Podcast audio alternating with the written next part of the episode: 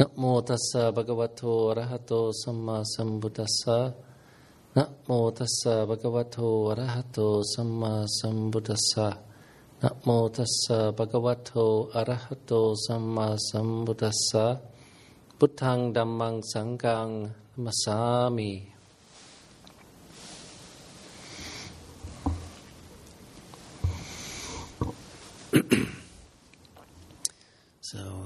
good evening, Portland friends of the Dhamma. Uh, this is our November uh, visit and the last time I'll be coming in for this year, and probably even the last time we'll come to visit the Friday night until uh, next spring. Um, we're moving towards our winter retreat period at the Pacific Hermitage um, which will start on December 1st. So, uh, time of year I always look forward to. Uh, and uh, the seasons are changing. Uh, be a, little shift in the uh, Sangha, um, Venerable Gunaviro on my right here, who has been with us, along with Venerable Kantako, um, since April, um, is going to be going back uh, to Abhayagiri for the winter retreat. And uh, uh, a Thai, very lovely Thai monk who's been living at Abhayagiri for the last couple years, Ajahn Seik-san, known as Ajahn Seik, um, will be coming up um, to spend the winter at the Hermitage with us, which would be nice. He's a lovely monk, quite experienced, and uh, maybe just a tad bit younger than me, and um, has been ordained just a couple years less, but still probably 20 some years of practice. Uh, so, and although we'll be on retreat, there's still opportunities for people to come out to the Hermitage and offer meals, um, particularly on the weekends. So, and uh, I'll try to be a little more strict and not talk too much. Uh, so, and I won't make too many exceptions uh, outside of the weekends and stuff. So, if people want to come out, I encourage you to contact the meal coordinator and please come out. It's quite nice. And I 84 isn't always dangerous and treacherous. There are many days in the winter where it's quite safe to drive out and visit. So you're welcome to come visit us out there. My dream someday is that I will never come into Portland and I'll just be out there in my kuti and in the forest. And whenever you want Dhamma, you go out there visit me. That's the way it's supposed to work. so um, I've failed spectacularly at being a hermit to date, but I haven't given up. So someday I will succeed. And uh, if you want to visit the hermit, go to the hermitage. So. Uh,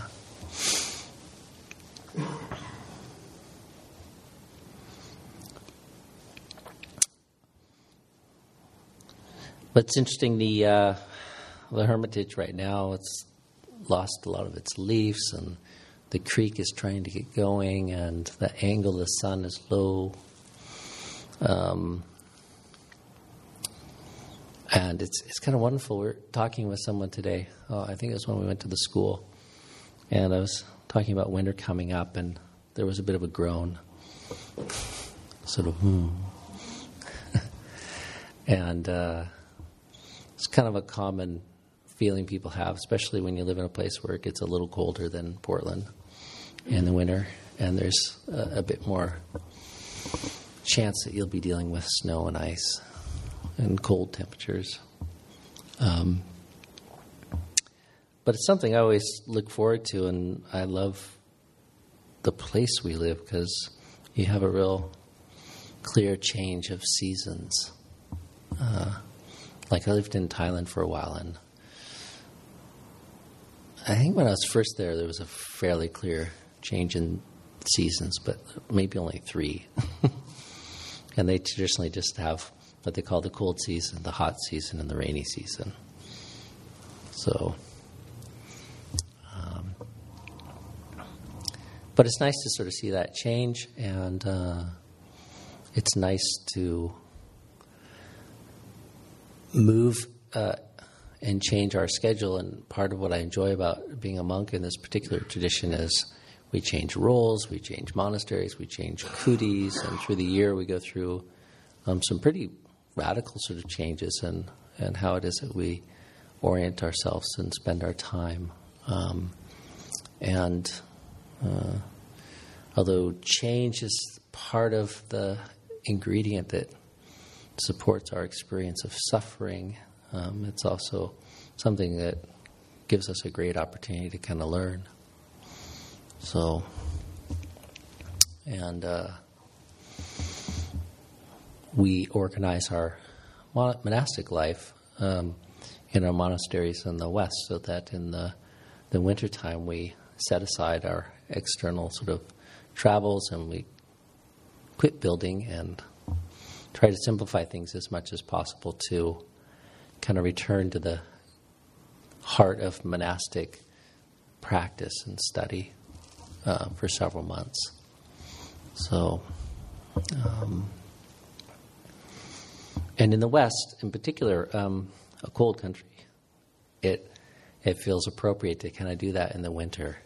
It's like the, the leaves drop and the weather gets a little cold and nasty, and there's something about even the the look of the forest that uh, is still and inward facing. Uh, and I don't, I don't know. I just looked out the other day, sort of it was like midday, and the sun was still low, just barely kind of clipping through the tops of the trees. And just kind of thinking, there's something about the feeling of the quality of light that uh, is so different than the spring or the summer or something. And I was just sort of thinking, ah, here we are. Won't be long now. Snow will be on the ground. uh, time to meditate. so, when we started tonight, I lit the candles, uh, the big candles. Uh, add a little extra light. Uh, something I think about oftentimes as we move into the wintertime. Uh, it's kind of season where the sun has moved away and there is less light, and it feels a little different being a human on Earth with a little less light. Uh, and the more northern your climate, the more different it gets. Um, I don't know that I have seasonal affect disorder. In fact, I'm pretty sure I don't. But still, we, we're all sensitive and we can feel this if we're uh, somewhat attuned to it and, and uh, paying attention to the rhythms of nature. Uh, I've told this story before, but I felt it really profoundly a number of years ago when I went up to Birken Monastery for the winter. And uh, the summer solstice, uh, they have about 18 hours of light, and the winter solstice, they have about 18 hours of dark. Um, and uh, that's the first time I'd ever spent a winter in such a cold, snowy climate. Uh, and such a dark place. And it's not something I'd really kind of thought about much. I just went up there about this time of year and uh, was prepared to kind of like settle in and get ready for uh, three months of winter retreat. And uh, for those of you who've been there in the last, who've been to Birken before, you know how they have this kind of beautiful sort of Dhamma hall with a nice black floor. Um, and back in those days, before Ajahn Sona had built all the kinds of insulated panels, there was like this wall of glass um, which was black in the morning and in the night. Uh, and we had lots and lots of structured meditation, uh, just sitting in that hall with a black floor, candlelight, and this wall of black glass. And the place that they had my seat was kind of over near the window, and I could just feel this kind of cold air sort of like constantly sort of flowing down the glass and breezing past me. Uh, I just felt like this cold monster kind of breathing on your neck or something, like a ghost. uh, and uh,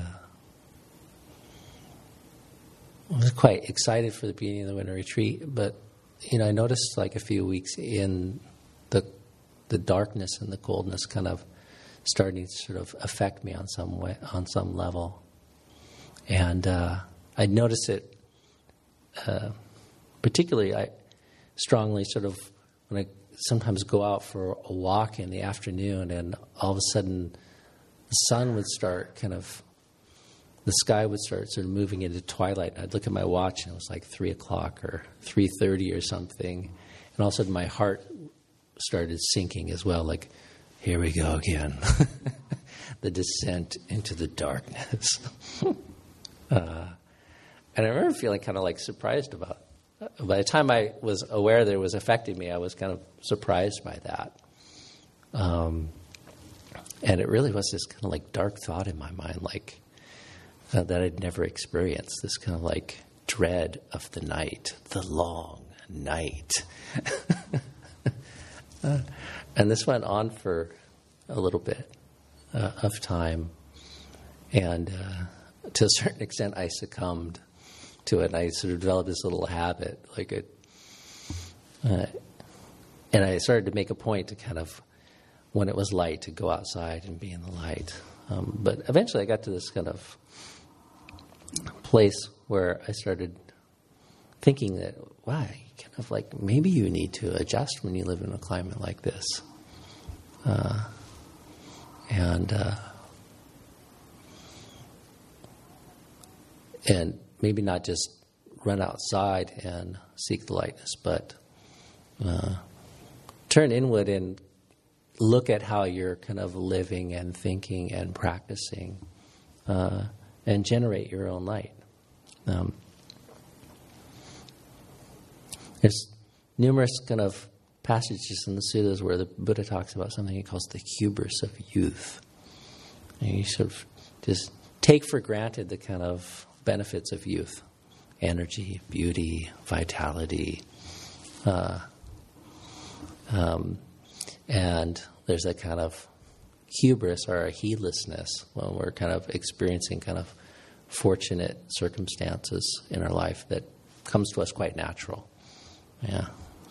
We're not all that different than a domesticated cat or dog. You know, as long as we have safety and we're well fed, we're quite content just to kind of curl up and sleep most of the day. Uh, which is not how a canine or a feline animal sort of lives in the wild, right? Um, and and in some sense, the seasons are a bit like that too. Like the spring and the summer are uh, analogous to uh, youth and beauty. There's a kind of brightness and a vitality that, uh, if you're sensitive to it, you can sort of feel. And the sun brings that energy and light into our days. Uh, and in the winter, uh, we don't have that benefit or that external blessing. Um, and so I came to sort of uh, experience and even sort of develop a little bit of habit this time of year of thinking about the responsibility of uh, bringing your own light or generating your own light or turning towards the light.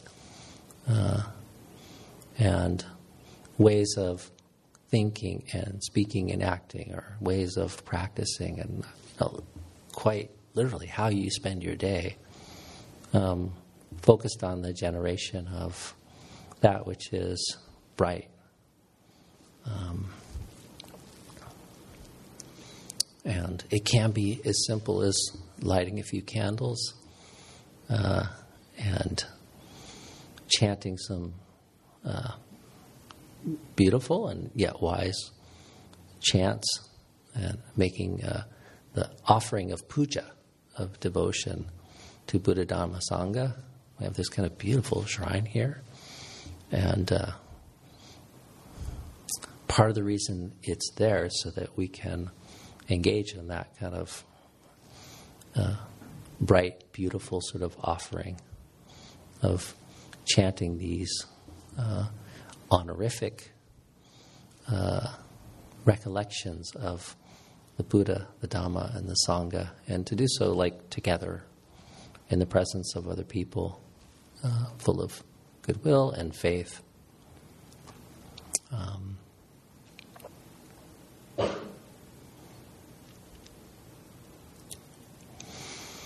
but looking, looking um, for other ways that kind of maybe more directly sort of align with our practice. Um, you know, what are some practical ways to to be the source of your own sort of inner light? Um, you know, and you know, one is to really sort of put aside the obsession with self and turn towards selfless giving and selfless generosity.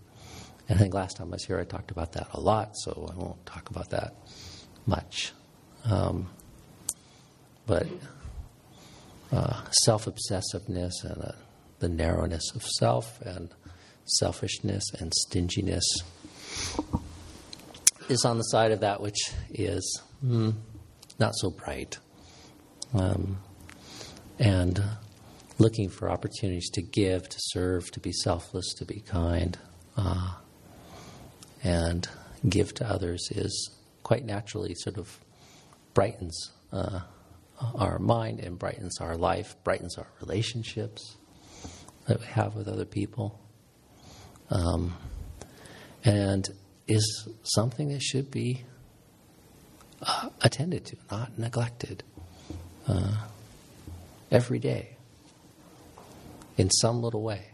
Uh, don't let a day go by where you're just thinking about yourself, or you're just taking off the boxes and doing your kind of responsibilities. Like it's like taking the initiative or being like looking for opportunities to kind of to give and to be kind or something is something that for for me sort of brings that extra kind of brightness. It's not just doing the expected, um, and it can be as simple as just being kind of yielding or kind or helpful or supportive, but uh, uh, also you know, giving and serving uh, in ways that uplift the heart and not neglecting that. Uh, in the realm of, of virtue or ethics, paying particular attention to speech. Um, I think of winter as a time to really experiment with solitude and silence. Um, and that's maybe the monastic in me. But uh, part of the emphasis on silence is because we're so lousy uh, in our habits of speaking. Um, it's difficult actually to live up to keeping the fourth precept sort of purely as you move through the day. And not distorting the truth and not speaking in sort of frivolous ways or harsh ways or divisive ways. Um, and this really has a strong uh, effect on us. You know, many of you have done long retreats and have experienced just the difference in sort of like setting aside speech, good speech and bad speech, um, for a number of days and like how much energy that can kind of bring to us. And part of what's going on there is the the sort of debits that are um, unskillful forms of speech Um, even if it's just like scattered speech, frivolous speech, things like this. I mean, it, that has a kind of cost on the kind of brightness and the inner kind of energy that the mind has. Uh, and um, so, one of the ways to kind of lighten things up is to mm, incline to speaking less or you know really being a bit more careful about speaking in ways that are uh, assuredly sort of positive and skillful. Um, and uh, I'm not advocating noble silence in your household or your workplace. I think that probably is impractical and would not work. but there's always opportunities to kind of like just dial it back a little bit and also seek um, times of the day and periods, uh, you know, where you're enjoying uh, the bliss of silence and solitude a bit more. Um, and also turn up the effort to sort of speak in skillful ways. And it's not really so connected with the precepts, but more so with the Buddha's kind of encouragement of what you attend to, how you spend your time, uh, and how you relate to living in the sense realm. Um, and the speech of others has a huge effect on us as well. Uh, and you know, oftentimes we're pretty careless or carefree or kind of heedless in what we give our attention to. Uh, and uh, we give our attention to to people and voices, and even sort of situations sometimes that um, really aren't bringing us tremendous benefit and might be kind of costing us in terms of the kind of brightness uh, that we could be kind of experiencing. Yeah. I'm thinking in particular our obsession with everything that's wrong in the world and the whole realm of news and politics. Uh, uh, so, you know, a measure of of guarding the senses and being a bit more mm, heedful and careful in what it is that you attend to, what it is that you engage with. Um, and I, you know, in the monastery, sometimes I, I remember back to that winter, like, you know, certain thought patterns or thought habits or emotional habits that I have that would really like have the potential to sort of bring me down. And I remember sort of thinking, I need to be a little more careful than I normally am. I can't let myself kind of go down this kind of road, you know, where I'm sort of doubting myself or berating myself or um, just having kind of careless conversations. And sometimes in the monastery, you know, you sort of end up having this very fun but somewhat frivolous conversation with one of your fellow monks.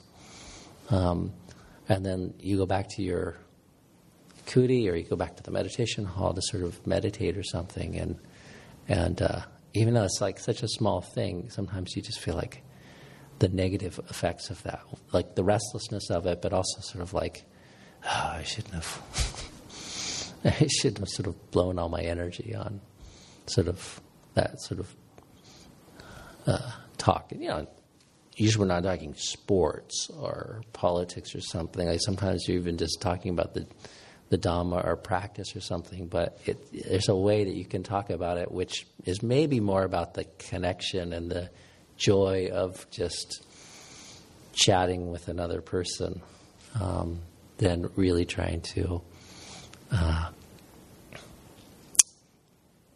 enlighten yourself. so, uh, the word kind of heat heedfulness like keeps coming up again and again. Just being a bit more heedful around that. Uh, and of course, in the realm of practice, um, it's a great time of year to redouble your efforts uh, at generating uh, goodwill and loving kindness for self and others uh, again and again and again, both on the mat and off the mat, um, in body, speech, and mind. Uh, and to really make a, a, strong habit of that. I mean, it's like um, not just a wonderful meditation and something that kind of Buddha praised. I mean, it has this extra beauty and brightness to it, or something that mm, is really special. Uh, to sit and and generate sort of thoughts of goodwill and well-being for self and others, um, or to use the kind of beautiful imagery we have in this teaching of like spreading it in uh, the four quarters in all directions to all beings everywhere, abundant, exalted, immeasurable. Um, kind of practice that and grow our capacity to sort of generate that. I mean, that has a really wonderful sort of bright quality that it kind of brings into uh, not just our meditation, but I think it infuses itself into sort of the the actions and speech and the mm, the background sort of just emotional tone of our day. Um, kind of activating and practicing those habits, uh, which you know we can easily neglect. Um, and I kind of think of this time of year as it's often a time where I kind of make maybe a little more commitment to myself to make sure that I'm doing some loving kindness practice on uh, at least a daily sort of basis. Um, and the realm of our uh, meditation in general, uh, focusing in on joy. Uh, like really figuring out how to enjoy, to connect with, to get into the meditation in a way that nurtures a, a real sense of joy. Um, and I think it's easy for us to kind of relate to our meditation practice in a way that's uh, a bit absent of that.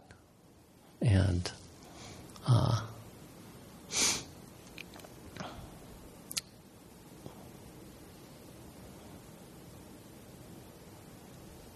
what I'm thinking of here is just like having a bit more mindfulness and a bit more of a strategy of bringing that to mind, sort of. Um, with however it is that you meditate. Um, joy, of course, is one of the things that we're really aiming for uh, in the cultivation of our serenity meditation, our samadhi. That's one of the kind of factors of uh, samma samadhi, right? when the mind sort of successfully can sort of connect with uh, joy and happiness of being wholeheartedly with the object of the breath or the object of our meditation. Uh, it's intrinsically sort of joyous and happy. Uh, it's it's just a true delight, uh, and it's easy to spend a lot of our time meditating in a way that's uh, a bit too dutiful uh, are maybe a bit too hopeful. Like dutiful meaning like you're just kind of going through the steps, and we all have our kind of habits of how we approach meditation, and and it's hard to constantly really be there, sensing sort of like what it is that the what it is the mind needs, and what it is that's kind of lacking in the meditation, and and correctly sort of adjusting for that. Uh, and a lot of that is how it is that we deal with and overcome the hindrances That's kind of the classical way of thinking about that. Um, but you know, if it, if the meditation isn't joyous and pleasant, then you can be sure that you're not successfully overcoming the hindrances. so, um, and some of it is like just attending to sort of like what's going on. Is the mind, is desire obstructing? Is aversion or ill will obstructing the mind? Is there not enough energy in the mind? Is there a kind of laxness in the effort or dullness in the mind?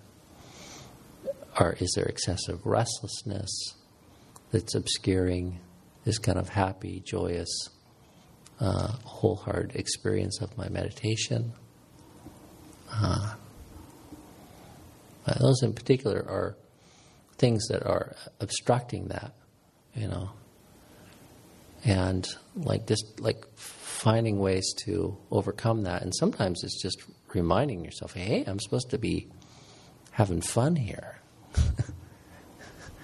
uh, this, this, is not supposed to be about suffering, like your meditation. Uh, uh, and you know it's it's tricky because we can't just totally rely on habits, and we can't totally just force this sort of experience. But um, you know, with practice and the development of skill, like we kind of learn how to move, just like you learn how to learn how to dance, or learn how to move, or learn how to ride a bike. Uh,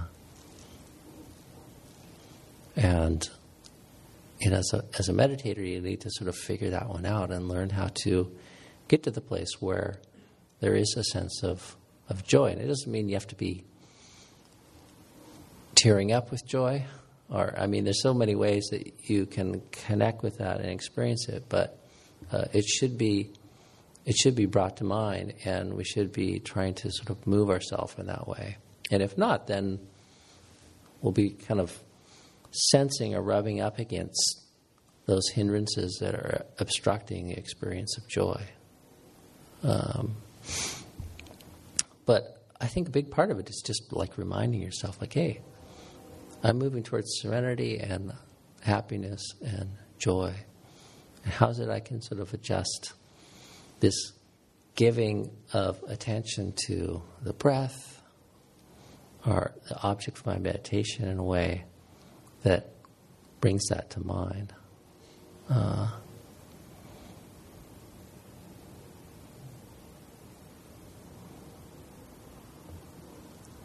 and connects with that. So. And maybe lastly, um, it's a great time of year to sort of make a more dedicated sort of effort to revisit teachings that we find uh, enlivening and inspiring. Uh, and I find sometimes when I go back to the suttas and I'm reading them, and you come to a particular um, insightful sort of teaching or inspiring teaching or something, um, somehow the rightness of it, the truth of it, the um, the fact that somebody could teach in such a distant place so long ago and somehow this truth can still be relevant and useful to me and my predicament. Uh, it's just it's a, it's amazing and it's enlivening and sometimes um, the best of the teachings like you know I love reading Ajahn Chah over and over and I was just thinking the other day sort of what might I be doing this winter, and the idea sort of came to me that maybe I'd like to go back and reread and listen to some of Ajahn Chah's teachings. And um, I've been through those many times. Um, and it's always amazing when I go back, like how there's something else there. I mean, there's things that I've forgotten or haven't brought to mind for a while, but also sometimes um, there's some extra sort of insightful sort of imagery or insight or something that he has that just really impresses me. Uh, And the same is true, maybe even more so for many of the of the sutta teachings. And um, it's beautiful to sort of turn to those and, or you know, Dhamma talks from your favorite teachers. Uh, we live in this incredible, incredibly fortunate age where there's an abundance of good friends and wise advisors um, in all forms of media out there, uh, even on YouTube. uh, and um, yeah, to set aside time to connecting with the kind of the beauty of the Dhamma as well.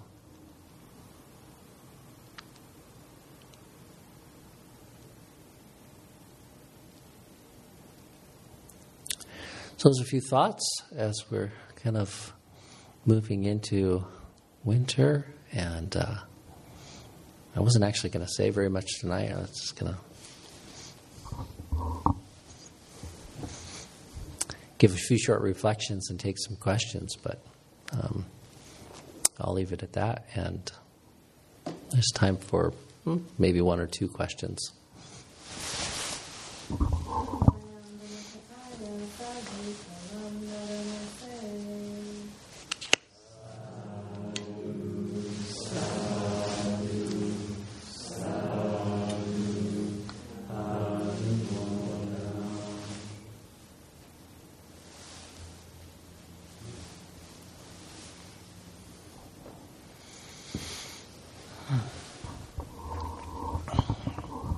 Might be wrong about the time.